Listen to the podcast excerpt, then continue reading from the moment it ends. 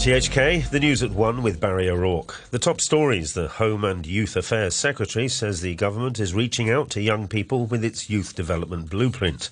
The Health Secretary says the government wants to align vaccination requirements for all arrivals to the SAR, and police plan for the city's biggest New Year's Eve gatherings in years. The Home and Youth Affairs Secretary, Alice Mak, said the government has showed its sincerity to communicate with young people by unveiling its first ever youth development blueprint. She dismissed suggestions her blueprint didn't focus on reconciling with or helping youngsters arrested in the 2019 social unrest, saying it's designed for everyone aged between 12 and 39, adding that the government has been helping them to find work. Ms Mak said she hopes the initiatives can improve the relationship between the government and young people. We have several measures, including introducing the youth dashboard, and we'll develop a mobile app to communicate with young people. And I think this is the first step that to show, and we have shown our sincerity to communicate with young people. And I hope with the measures uh, actualized in the Youth Development Blueprint, the connection and the relationship with the young people, between the young people and the government, will develop in a positive way. The Basic Law Committee's Vice Chairwoman Maria Tam says the interpretation of the national security law strengthens the power given to Hong Kong over national security. Her comments came after Beijing said courts in the SAR need approval from the chief executive or the Committee for Safeguarding National Security to allow foreign lawyers to take part in national security cases here. Speaking on a radio program, Ms. Tam said Beijing clarified that it's up to the administrative branch, not the judiciary, to formulate policies to protect national security. But she said the courts here still enjoy judicial independence. The Health Secretary, Lo Chung-mau, said the government is hoping to align vaccination requirements for all arrivals, but didn't give details.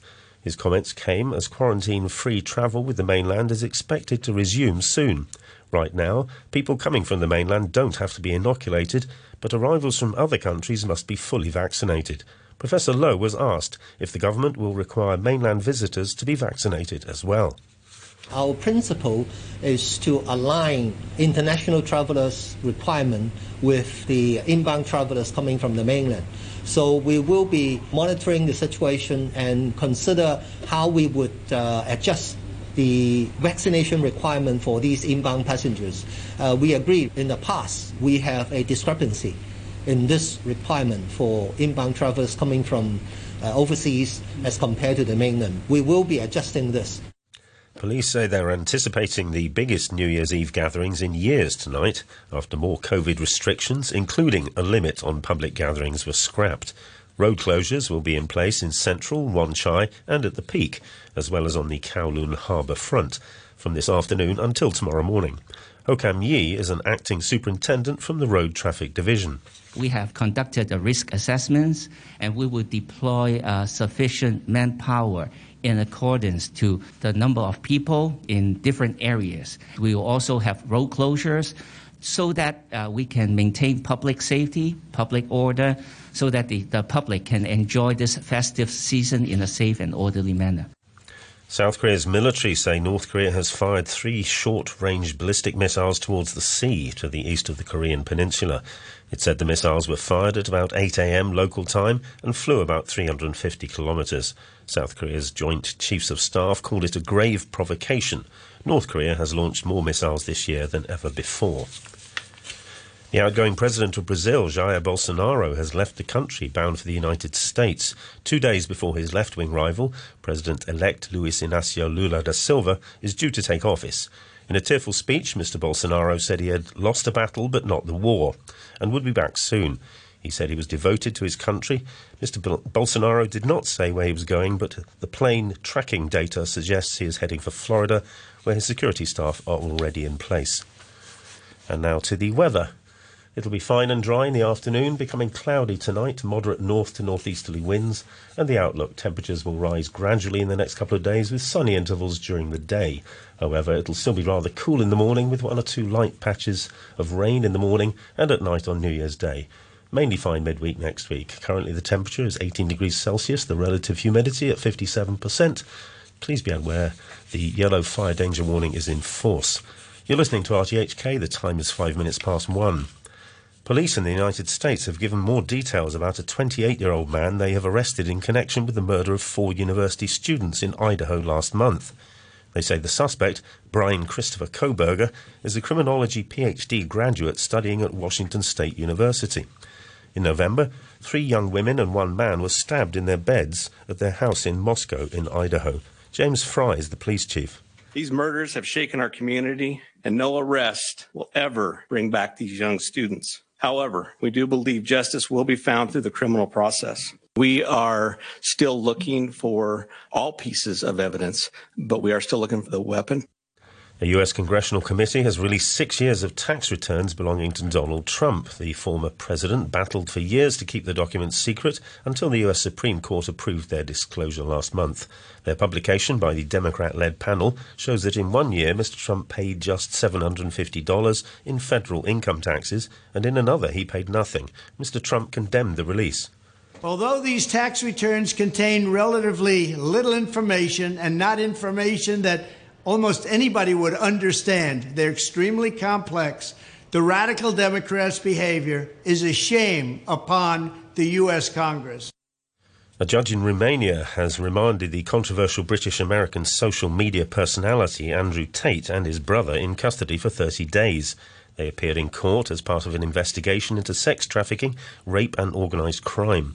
The former kickboxing champion was detained by masked commandos on Thursday alongside his brother Tristan.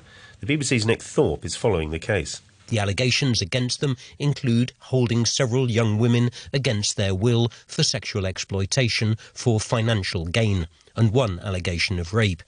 The two brothers have maintained their right to silence throughout the hearing, according to their lawyer.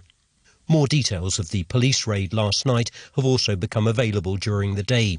Two gas pistols, several machetes, and bundles of banknotes were found in the Tate Villa, with 11 luxury cars parked outside. According to the police statement, the case against the two men goes back at least a year to 2021.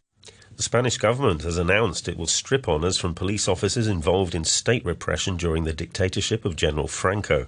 The decision was made by the Interior Minister from the governing left wing coalition. The BBC's Steve Jackson reports. Franco ruled Spain from the end of the Civil War in 1939 until his death in 1975, a period in which he crushed opposition to his rule.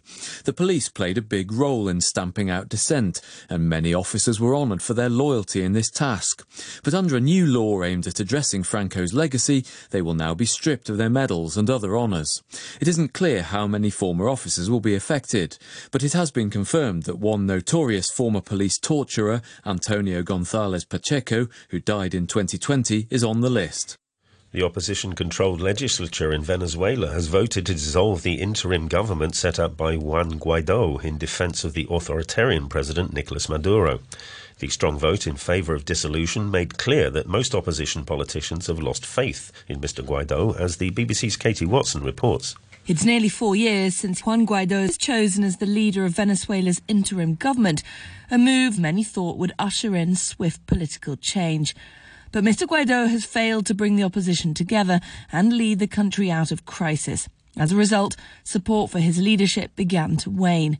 While Juan Guaido tried to delay its end, arguing that the constitution needed to be defended, he was overruled by three of the four opposition parties, who issued a statement earlier this week saying the interim government was no longer useful, nor was it of any interest to Venezuelan citizens. Beijing has appointed Qin Gang as the nation's new foreign minister. Mr. Qin, who's 56 and currently China's, uh, China's ambassador to the United States, replaces Wang Yi, who's been foreign minister for the past decade.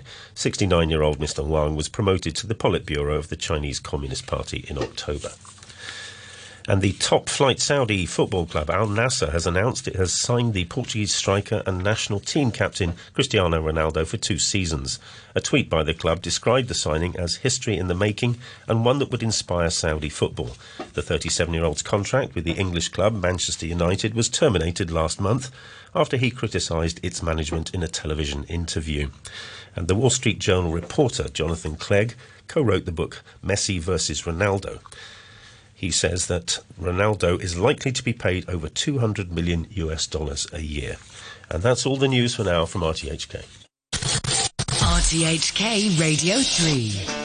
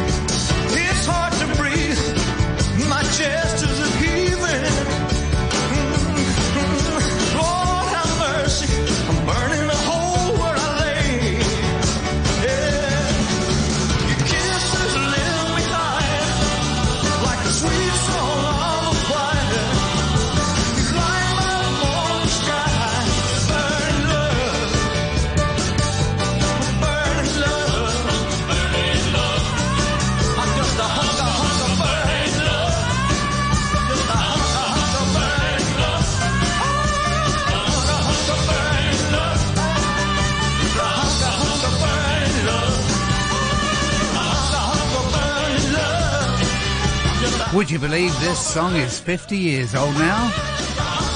Wow! I wonder what it's like to turn 50. Can't wait to find out.